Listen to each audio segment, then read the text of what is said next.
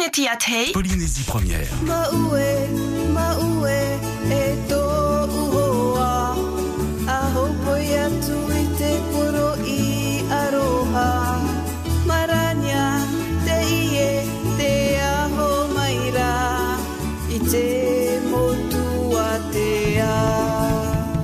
Mon ami la frégate, ou Kotahato Uhoa, lien ombilical de notre CD nostalgique.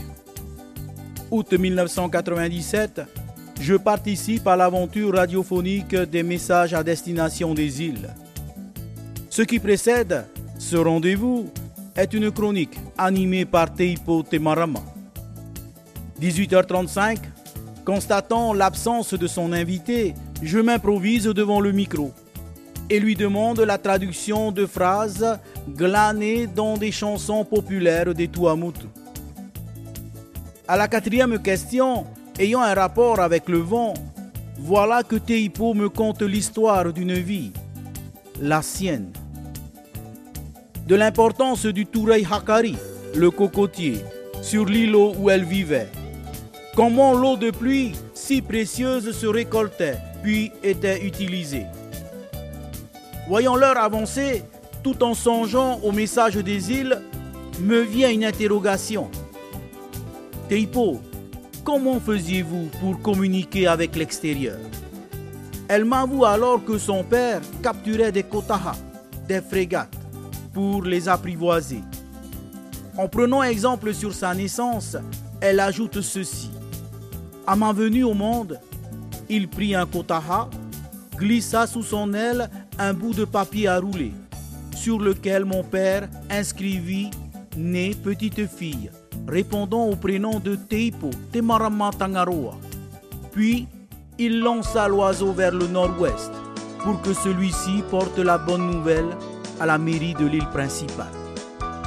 Voici notre son d'hier, interprété par Barthélemy Kotahato Uho.